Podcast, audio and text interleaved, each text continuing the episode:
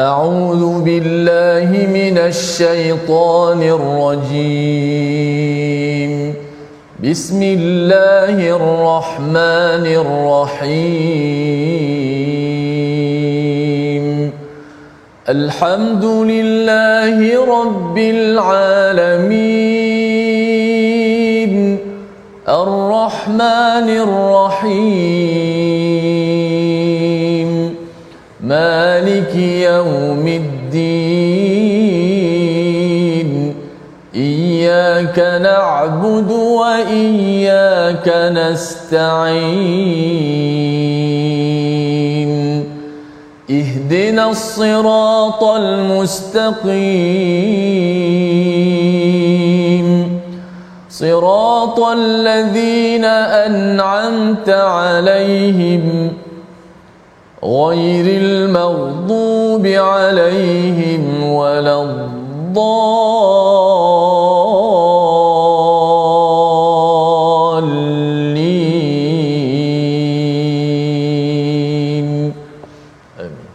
Assalamualaikum warahmatullahi wabarakatuh. Alhamdulillah wassalatu wassalamu ala Rasulillah wa ala alihi wa man wala syada la ilaha illallah syada Muhammadan abduhu wa rasuluh. Allahumma salli ala sayidina Muhammad wa ala alihi wa sahbihi ajma'in. Amma ba'du. Apa khabar tuan-tuan dan puan yang dirahmati Allah sekalian? Kita bertemu dalam My Quran Time.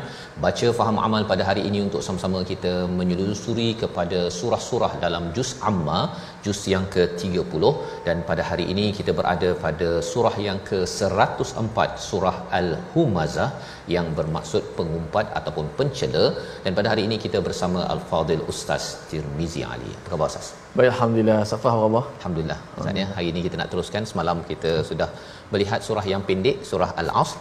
Hari ini kita pergi panjang sedikit Betul. ya, panjang sedikit dan surah At-Takatsur, surah Al-Asr dan juga surah Al-Humazah ini sebenarnya adalah tiga serangkai yang kita akan lihat apa kaitannya sebentar nanti tetapi yang pastinya ialah surah ini adalah surah yang terakhir surah al-humazah surah terakhir dalam juz yang ke-30 dalam Quran ini kalau kita ikut turutan tentang azab neraka Allah Subhanahu Wa Taala. Dan selepas surah al-humazah ini kita akan bertemu dengan surah al-fil. Ada 10 surah itu menerangkan tentang tentang perjuangan nabi bagaimana Allah memperkuatkan semangat nabi para sahabat dan juga kepada kita semua yang ingin membina agama Quran dalam diri dalam masyarakat.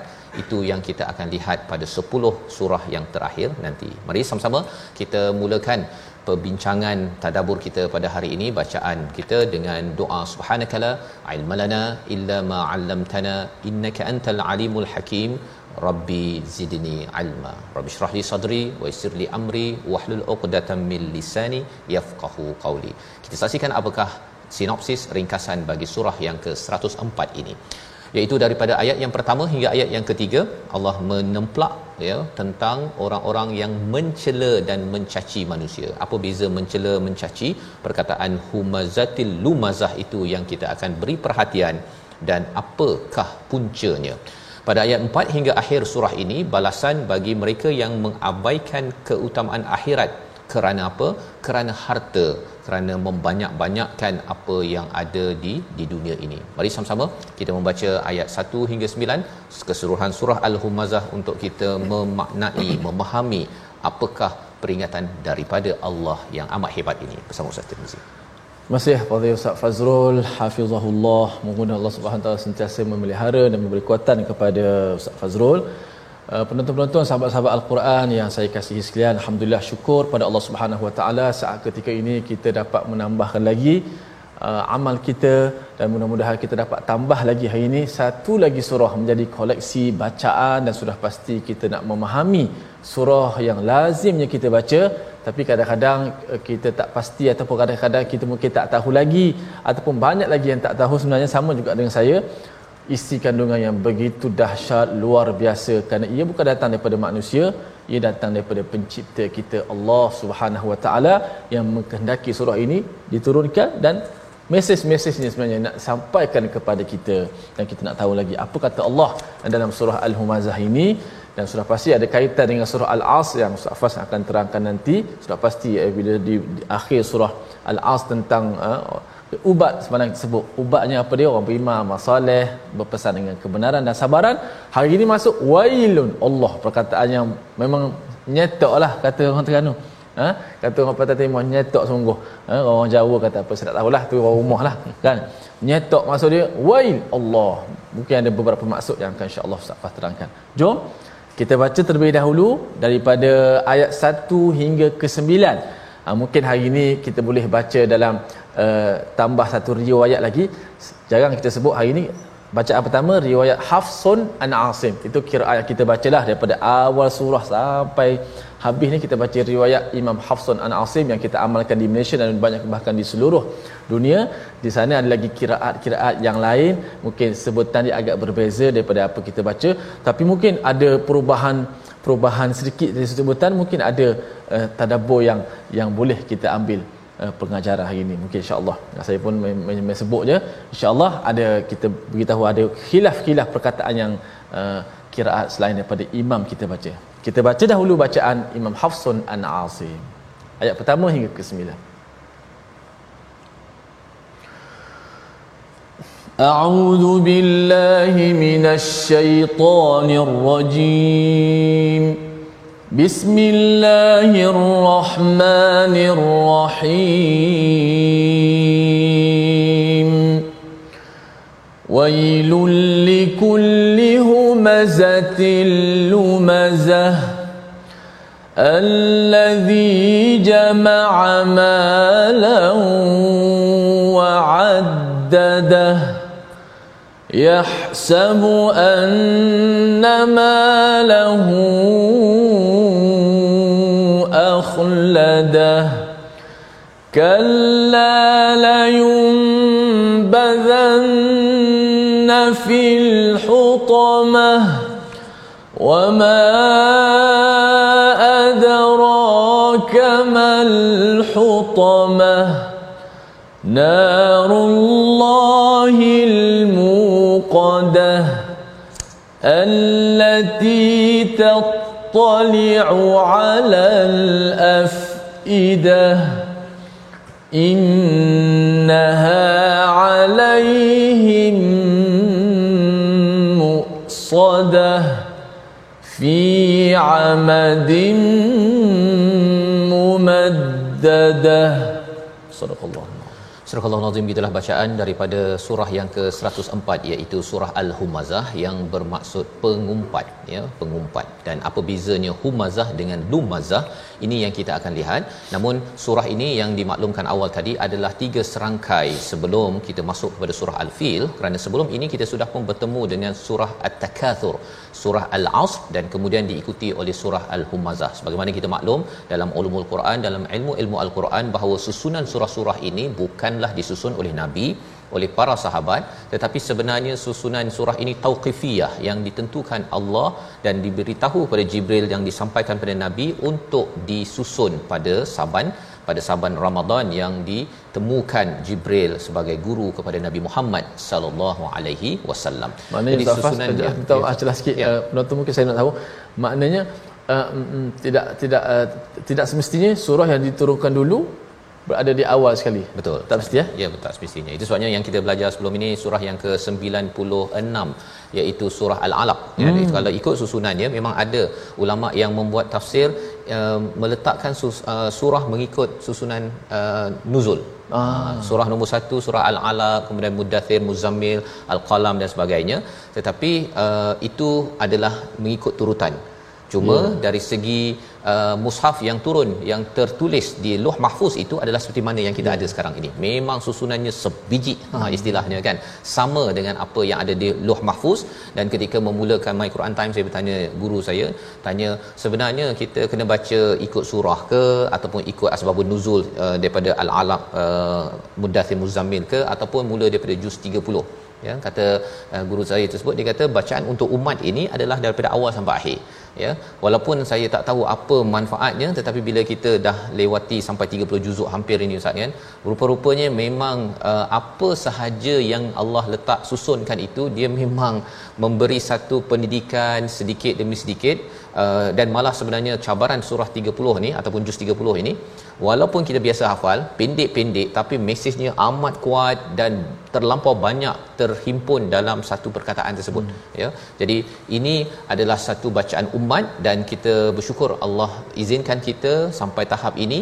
Sebagaimana kita maklum surah at-takatsur bercerita tentang penyakit manusia membanyak-banyakkan tersilap keutamaan dalam kehidupan ya membanyak-banyakkan apa? Harta membanyak-banyakkan follower membanyakkan anak membanyakkan pangkat dan sebagainya. Jadi itu yang menyebabkan manusia itu menjadi lalai menjadi rugi. Maka dalam surah al-asr yang kita belajar semalam kita sudah pun bertemu perkataan innal insana lafi khusr iaitu sesungguhnya setiap manusia. Bukannya sesungguhnya manusia kalau innan nas sesungguhnya manusia mungkin ada kekecualian. Tetapi Allah maklumkan di sini bahawa innal insan selagi seseorang itu diciptakan sebagai seorang insan perlu rasa bahawa kita berada dalam keadaan rugi sehingga kan Nabi sallallahu alaihi wasallam salah satu daripada amalannya istighfar Ustaz. Hmm. Istighfar sampai 70 100 kali pada setiap hari tersebut, Nabi tidak berbuat dosa tetapi Nabi merasakan bahawa ada banyak lagi perkara yang tidak dibuat sebaik mungkin kerana itu adalah tanda seorang hamba yang sedar bahawa innal insana lafi khusr rugi dan apakah apakah kesan orang yang rugi pada surah al-asr tidak dimaklumkan apakah balasannya?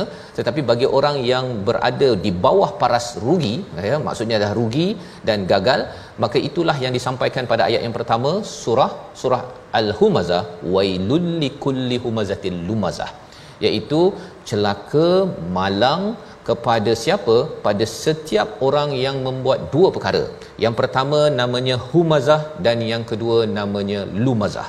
Humazah ini apa maksudnya? Humazah ini adalah pengumpat. Mereka yang mengutuk manusia daripada belakang Ustaz. Daripada belakang ya. Kalau lumazah ini orang yang mencela dan mencela ni apa? Depan-depan. Depan-depan. Jadi ada yang belakang humazah dan lumazah ini di depan depan dua orang ataupun dua sifat ini dicela mengapa apa sebab mereka ini jadi begini? Allah sudah nyatakan pada surah at-takatsur dan juga surah al-asr. Kerana kalau surah at-takatsur ini mereka ini membanyak-banyakkan ya membanyak-banyakkan harta membanyakkan pelbagai perkara.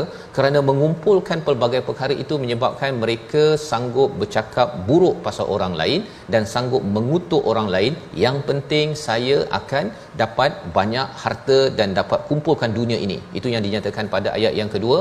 Allazi jama'a ma law wa'addadah jika kita tertanya-tanya mengapa ada orang yang boleh mengumpat setiap masa mengutuk setiap masa ya depan-depan orang pun dia sanggup memalukan orang Ustaz ya? Dekat Facebook ke dekat mana saja sanggup buat video-video memaki orang mengutuk orang. Rupanya sifat orang yang suka mengumpat dekat belakang dan mengutuk orang di depan ini kerana dia nak mengumpulkan. Jama'ama la wa'addadah. Mengumpulkan harta dan suka menghitung-hitungnya. Ha, jadi ini adalah sebabnya manusia kalau dia nak mengumpulkan untuk diri sendiri, pentingkan diri sendiri, dia sanggup buat apa sahaja, yang penting ialah dia dapat mengumpulkan harta, dapat mengumpulkan dan menghitung-hitungnya. Menghitung ni maksudnya ialah dia nakkan sebanyak mungkin, Ustaz ya. Jadi ini yang dimaksudkan secara ringkas daripada ayat pertama dan ayat yang kedua. Cuma bila kita membaca ayat ini, kita kadang-kadang mungkin ada kalau uh, surah Al-Duha ada kiraat yeah. berbeza ustaz ya. Mm-hmm. Dalam surah Humazah ni ada tak uh, kiraat berbeza, cara berbeza untuk kalaulah kita dengar tak adalah kita cakap oh ini salah ni. Mm-hmm. Kalau boleh ustaz kongsikan. Ha, baik uh, bagus juga apa ustaz pasbuk kalaulah kita dengar uh, ini mungkin ada salah ni. Mm. Okey ada beberapa perkataan yang yang kita kata yang agak uh, yang yang berbeza sedikitlah ya. Uh, kalau yang sikit-sikit tu baris tu uh, baris atas jadi imalah condong sikit tu mungkin dah biasa dengar. Cuma dalam perkataan ini uh, kalau kita lihat pada ayat yang kedua eh uh, uh, imam selain daripada imam Hafs an Asim itu riwayat Khalaf. Riwayat siapa? Imam Khalaf an Hamzah daripada Hamzah membaca pada ayat yang kedua allazi jama'a malan wa addadah. Ia baca dengan allazi jama'a Kalau tengok mushaf dekat slide kita ni, barakallahu fi uh, penerbit kita yang uh, memaparkan uh, ayat Al-Quran, jamaah, okey? Jamaah di atas mim tidak ada sabdu. Imam Khalaf membaca dengan jamaah dibaca dengan sabdu. Mim diletakkan sabdu. Jamaah bila ada sabdu kena dengung lah. Huruf mim tu bila sabdu kena dengung. Jamaah ha, itu imam khalaf. Yang kedua ma law wa addadah. Imam kita baca dengan idgham ma'al gunnah baca dengan idgham dengan gunnah law ma law adapun khalaf baca tanpa gunnah bi ghairi gunnah maksudnya ma law wa addadah. Ha, dua uh, perbezaan. Imam khalaf uh, baca pada tempat ayat yang kedua. Allazi jama'a malan wa addadah. Saya baca secara tertil untuk sama-sama kita hayati. Tak ikut pun tak apa. Saya sebut hari itu uh, Quran ni ada ketika, ketika kita baca sama-sama. Ada ketika orang baca kita dengar perhati perkataan perhati tajwid dan sudah pasti nak perhati makna. Apa itu humazah apa itu lumazah. Sebab apa humazah? Tak ada waw biasanya kita dengar safah uh, pencaci pengumpat dan dan pencaci. Sini lain macam. Terus kat situ eh. Okey kita nak baca dengan versi qiraat siapa? Qiraat imam khalaf an hamzah. Dua ayat je. Auzubillahi minasyaitanir Bismillahirrahmanirrahim Wailul likulli humazatil lumazah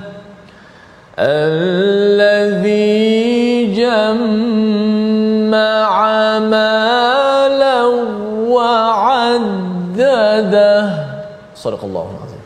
Sadaqallahu azim gitulah bacaan ayat yang kedua, ayat pertama dan ayat kedua dengan uh, kiraan apa tadi Ustaz daripada Imam Khalaf. Khalaf. Imam Khalaf. Ya, Imam Khalaf. Dan apabila kita memerhati kembali kepada ayat yang pertama, ya Allah mencela kalau sebelum ini kita pernah berjumpa dengan surah Wailul lil Mutaffifin Ustaz hmm. ya. Hmm. Allah juga menca- uh, mengherdik uh, memarahi memurkai kepada mutaffifin mereka yang tak yang yang yang mengambil mengurangkan timbangan yeah. ustaz ya. Kalau dia beli dia nak minta lebih.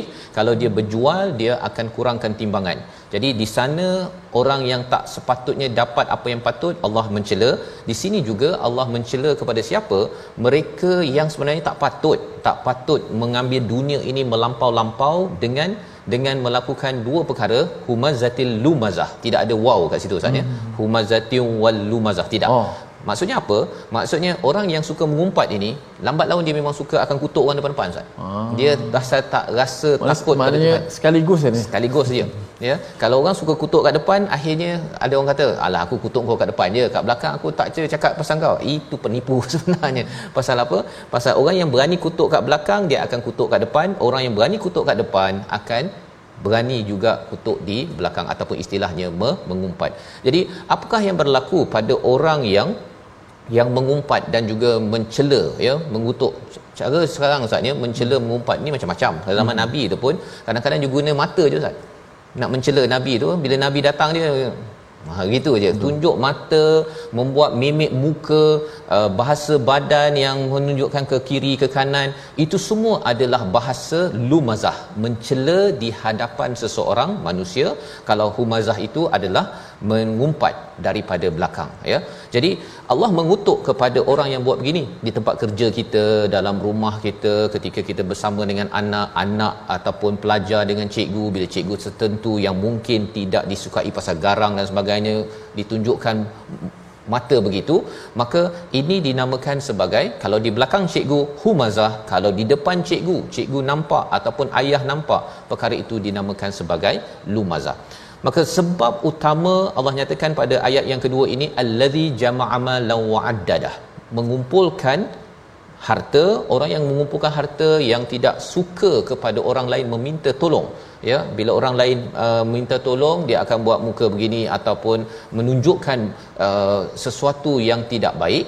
Maka inilah sebab puncanya sebagaimana kita maklum dalam surah at-takatsur kerana kelalaian kerana kerana ter pukau dengan harta yang yang ada dan apabila merujuk kepada kiraat daripada Imam Khalaf sebentar ya. tadi hmm. perkataannya jamma'a dibaca jamma'a jamma'a jamma'a ini maksudnya ialah dia bersungguh-sungguh sangat mengumpulkan kalau jama'a hmm. mengumpulkan tapi kalau jama'a bersumber sadis syaddah itu hmm. maksudnya kena tekan sedikit dia bersungguh-sungguh mengumpulkan apa tak kisahlah duit itu riba ke tipu orang ke scam ke rasuah ke dia bersungguh-sungguh macam tak cukup duit oh. untuk makan.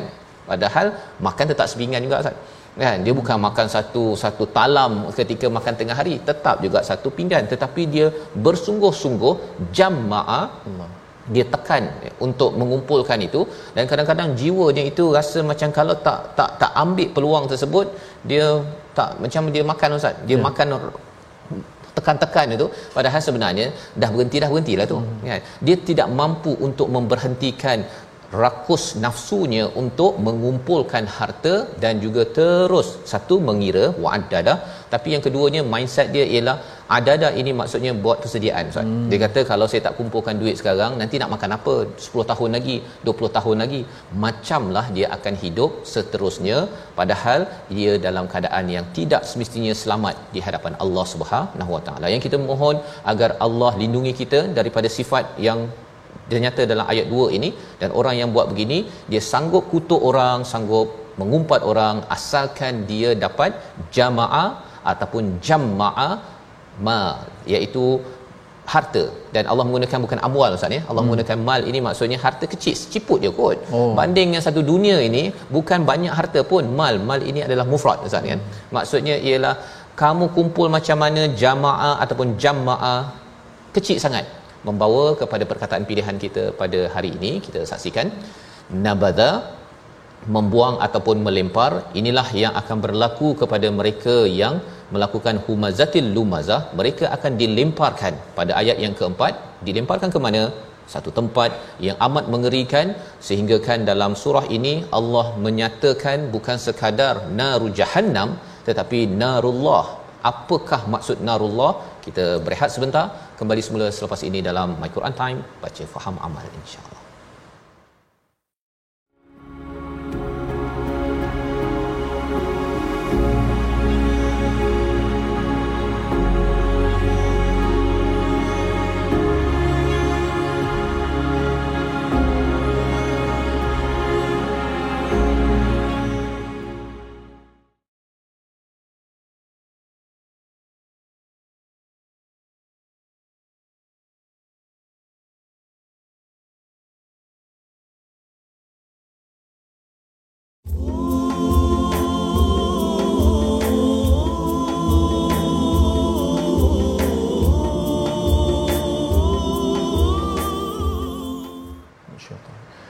بسم الله الرحمن الرحيم.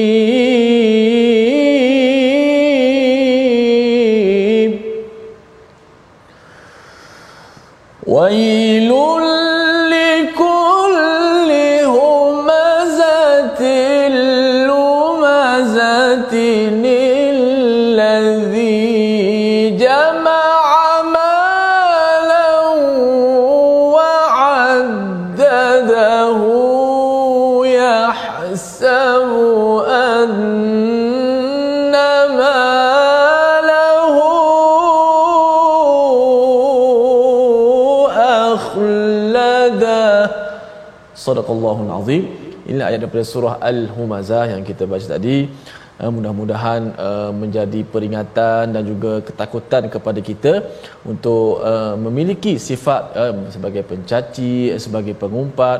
Mudah-mudahan kita dijauhkan, disibukkan dengan mengumpul harta benda sehingga melalaikan kita sebagaimana surah At-Takasur dan kita dah uh, pelajari dan tadabbur dan mudah-mudahan Allah Taala selamatkan kita daripada azab neraka yang semua kita tahu sebagai satu tempat hukuman ha, di hari, hari akhirat nanti. Ha, kalau dekat dunia hukumannya di penjara. Pesalah-pesalah bila disabitkan kesalahan ha, ditempatkan di penjara sebagai satu tempat menjalani hukuman.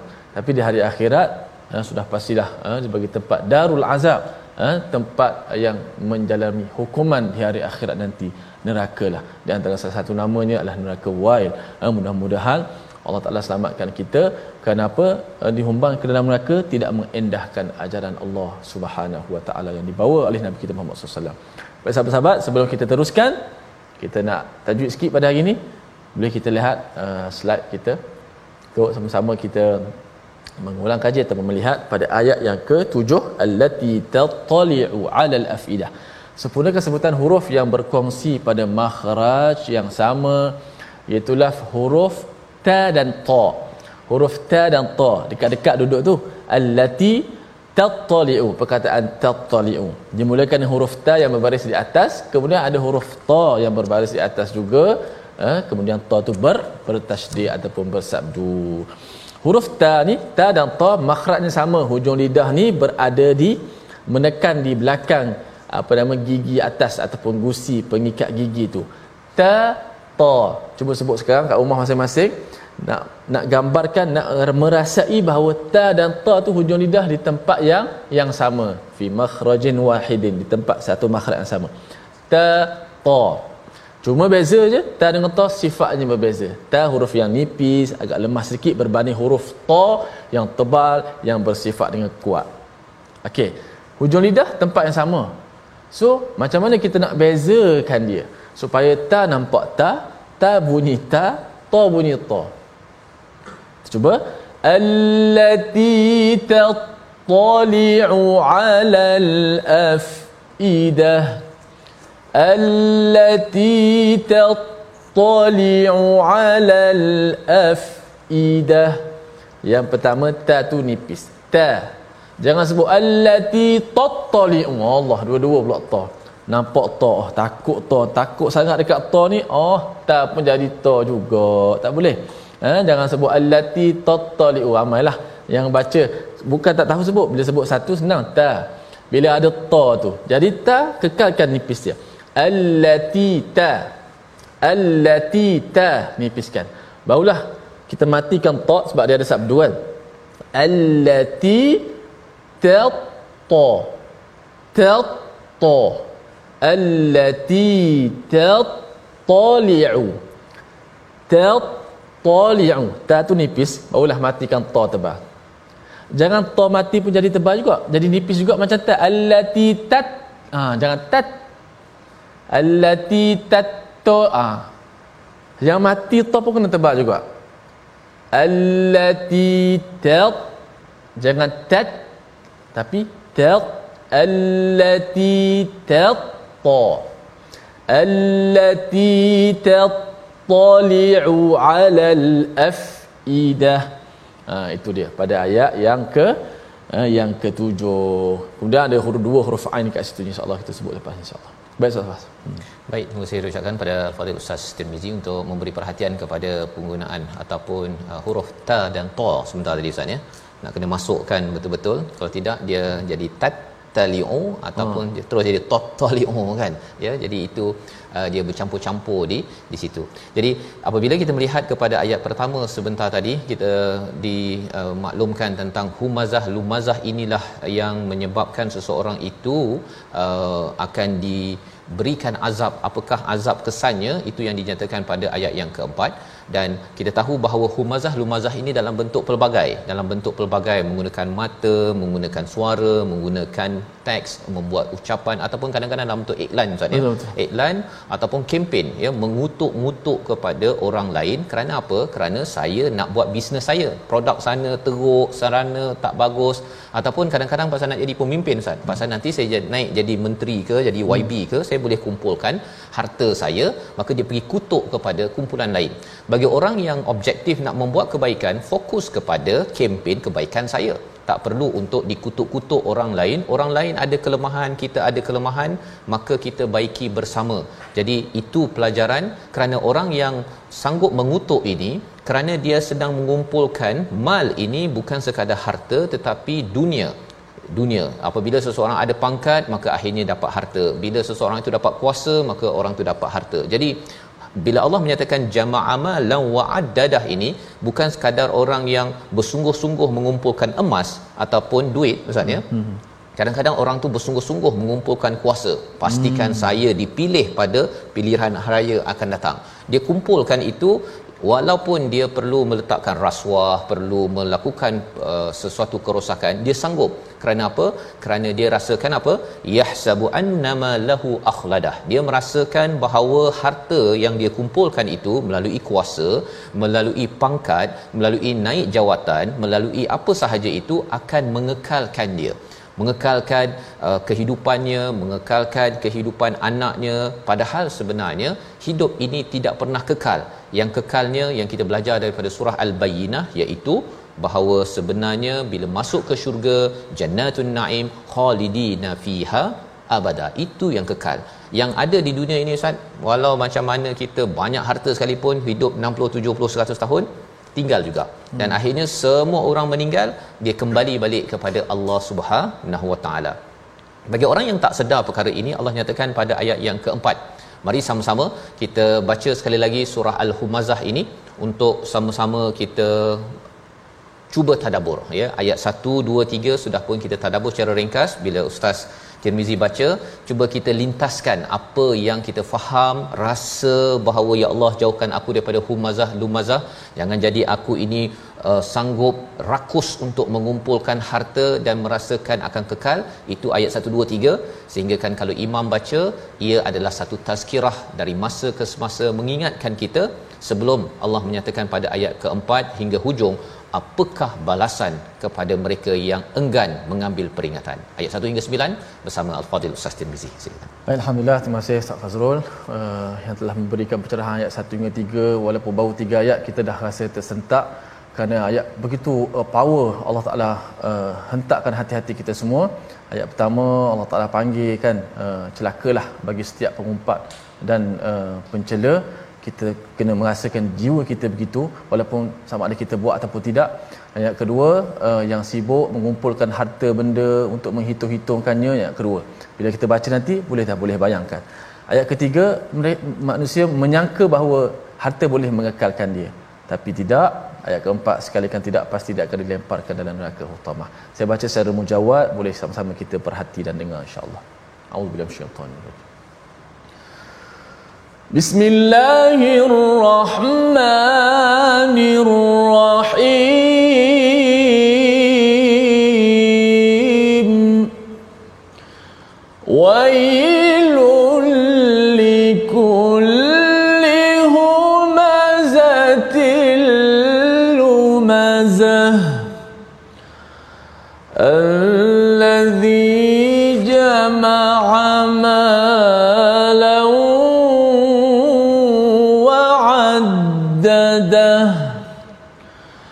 يحسب أن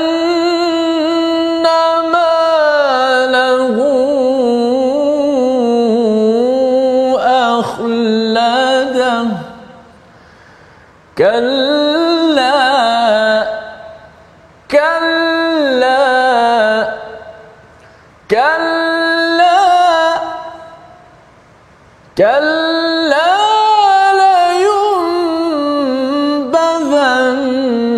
لينبذن في الحطمة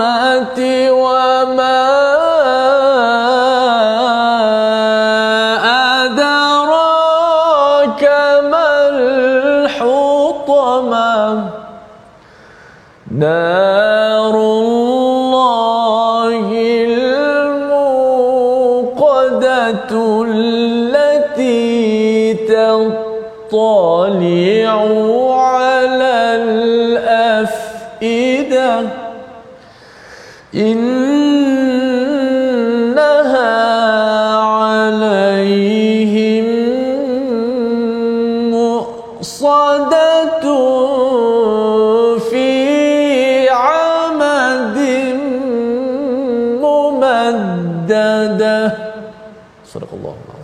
Surah Al-Azim gitulah bacaan ayat pertama hingga ayat yang ke-9 Allah mengingatkan berkali kepada kita walaupun surah ini pendek apabila dibacakan dalam solat kita dalam kehidupan kita pendeknya itu adalah untuk kita mudah hafal Ustaz ya? Mudah hafal dan kita mengingatkan kita banyak kali.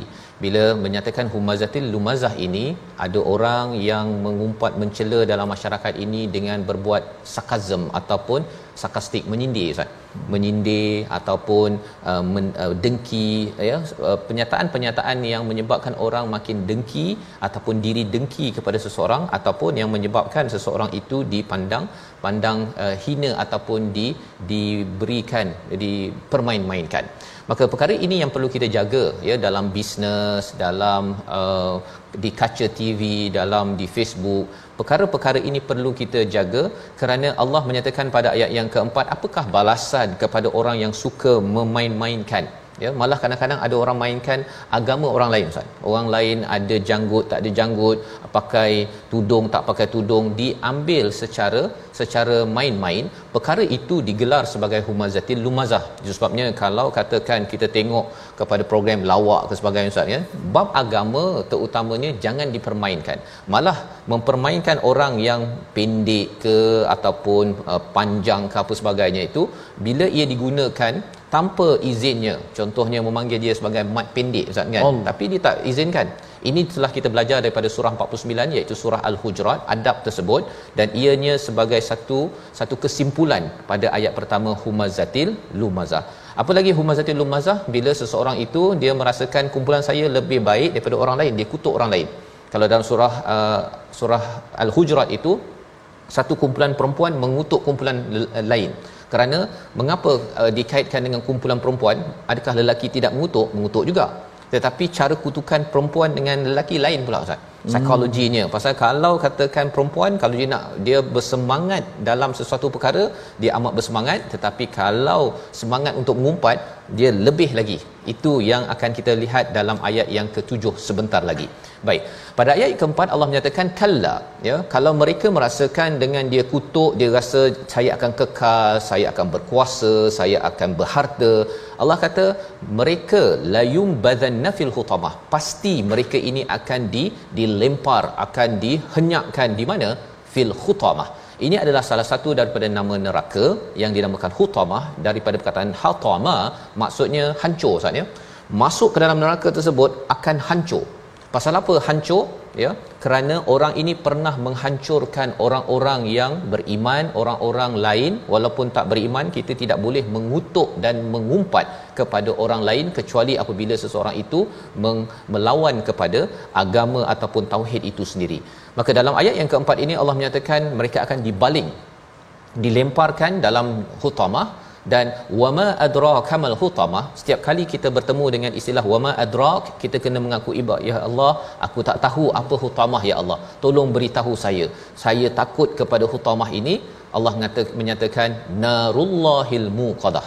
Perkataan yang yang amat menakutkan ustaz ya. bukan naru jahannam. Hmm. ini narullah Maksudnya apa? Ini memang api daripada Allah Subhanahu Wa Taala. Allah amat marah kepada siapa? Humazatil lumazah. Mereka yang sanggup mengumpat, mencela kepada kepada sesama manusia kerana manusia ini diciptakan oleh siapa? Oleh Allah. Kalau orang itu ada buat silap pun Ustaz ya, ada kekurangan dalam bisnes lain ke, kita beritahu terang-terang saya rasa saya nak baiki, saya nak tegur. Cakap elok-elok bukannya dicela, dimarah, dimalukan, di di ditekan sehabis-habis kerana itu akan menjemput kepada narullahil muqadah. Perkataan al-muqadah ini menarik eh, untuk kita perhatikan ya kerana apa? Kerana api Allah ini Ustaz baru bukan baru nak dinyalakan. Oh, al-muqadah ini telah dinyalakan. Maksudnya oh. dah siap sedia menanti sahaja kepada siapa yang suka mengumpat dan suka mencela di hadapan orang. Mengumpat di belakang dan mencela di di hadapan. Itu sebabnya bila kita mendengar surah Al-Humazah ini daripada imam, kita menghafaznya, ia menyebabkan kita ni jaga mulut Ustaz ya. Kita akan jaga mulut. Tak adalah mulut kita ni apa istilahnya? Mulut longkang.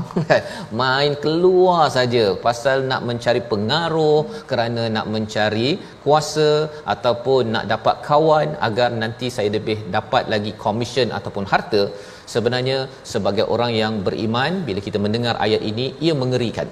Ia menyebabkan kita jaga-jaga. Apalagi khutamah Allah nyatakan pada ayat yang ketujuh allati tattali'u 'alal afidah. Ia menjulang ya api itu menjulang dan dia masuk ke dalam dia membakar dalam manusia itu daripada kaki sampai kepada hati ustaz afidah afidah ini daripada perkataan fuad iaitu lapisan ketiga kita ada sadar kita ada qalb kita ada fuad dan yang keempat adalah lub Jadi mengapa Allah beritahu tentang afidah fuad? Pasal fuad ni tempat perasaan kita Ustaz. Kalau saya bercakap dengan penuh semangat ini, hmm. ini namanya dengan fuad.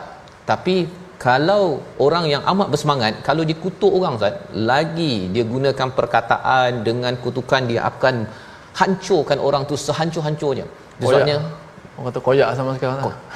koyak ya itu sebabnya mengapa kalau seorang wanita itu dia amat bersemangat ketika gembira kalau dia kutuk orang amat habis ustaz.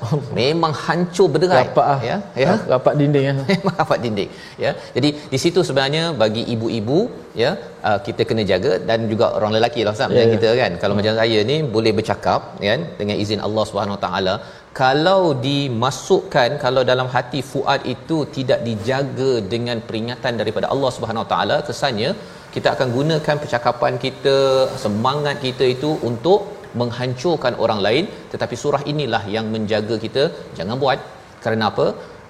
Api daripada hutamah itu akan membakar sampai kepada bukan lapisan nombor satu tapi sampai lapisan nombor tiga daripada hati kita kerana ia tidak digunakan untuk mensyukuri dan juga gunakan semangat emosi yang ada itu untuk memberi bantuan memberi pertolongan bukannya untuk mengumpul-ngumpulkan pangkat kuasa dan dan harta. Di ayat, akhir ayat itu menyambung lagi kepada apakah sifat daripada hutamah. Kita baca sekali lagi ayat yang ke-4 hingga ayat yang ke-9 untuk memastikan kita tidak akan berganjak untuk memberi peringatan minta Allah jauhkan kita daripada hutamah dalam hidup kita ini. Ayat 4 hingga ayat 9 bersama Ustaz Tirmizi. Baik ayat 4 hingga ayat 9 Uh, kalau kita lihat sedikit dari sudut kiraat yang tersebut di awal tadi kiraat Imam Khalaf uh, daripada Hamzah ada perbezaan dari sudut sebutan itu itulah pada ayat ke-8 ke-9 juga Hafaz. Hmm. nanti Ustaz akan terdabur ya. peringatan innaha alaihim muqsadah. Itu kita baca. Imam Khalaf baca innaha alaihum. Hmm. itu kau pada alih daripada alaihum. Kemudian fi amadin. Dibaca fi umudin. Umudin. Ha, amadin. Apakah maksud dia? Umuddin pula. Masuk dia apa? Ha tu tak faham ni. Insya-Allah. Kita baca dulu ayat 4 hingga ayat ke-9. Auzubillahi minasyaitanir rajim. Kalla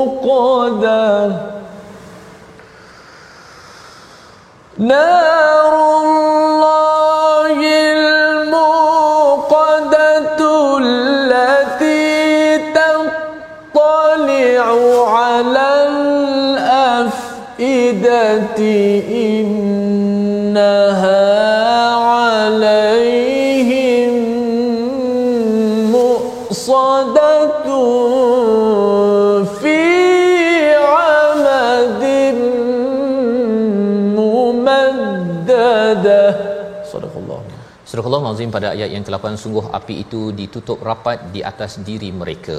Bila kita membaca innaha alaihim Ustaz ya. ya.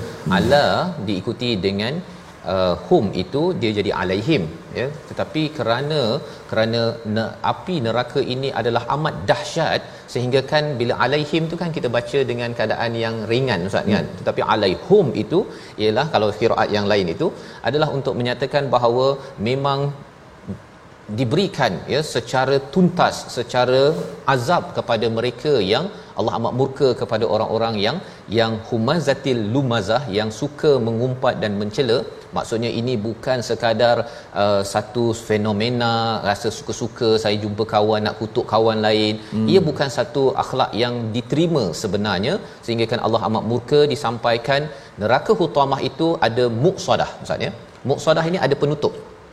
Penutup jadi bila ada penutup, ingatkan bahawa orang-orang ini ingin keluar daripada tempat tersebut. Selama hari ini dia merasakan inilah tempat saya rilis, saya kutuk orang, saya umpat orang, saya nak me, apa? Me, melegakan diri saya ada orang yang menggunakan kaedah tersebut tapi Allah menyatakan kalau kamu nak lega sampai di akhirat nanti kamu ada tempat yang ada penutup kamu tidak akan lega daripada tempat tersebut dan di hujung itu fi amadim mumaddadah sedang mereka itu diikat pada tiang-tiang yang panjang. Kalau umud itu sama ada tiang-tiang ataupun tiang maksudnya mm-hmm. maksudnya ada banyak tiang ataupun kalau umud itu satu tiang menunjuk kepada ia adalah satu tempat yang kita tidak boleh berganjak. Dahlah panas tertutup kemudian diikat pada pada tiang tersebut ini adalah satu balasan yang amat keras daripada Allah Subhanahu Wa Taala untuk mereka yang mengutamakan dunia sehingga sanggup mencerca mengumpat kepada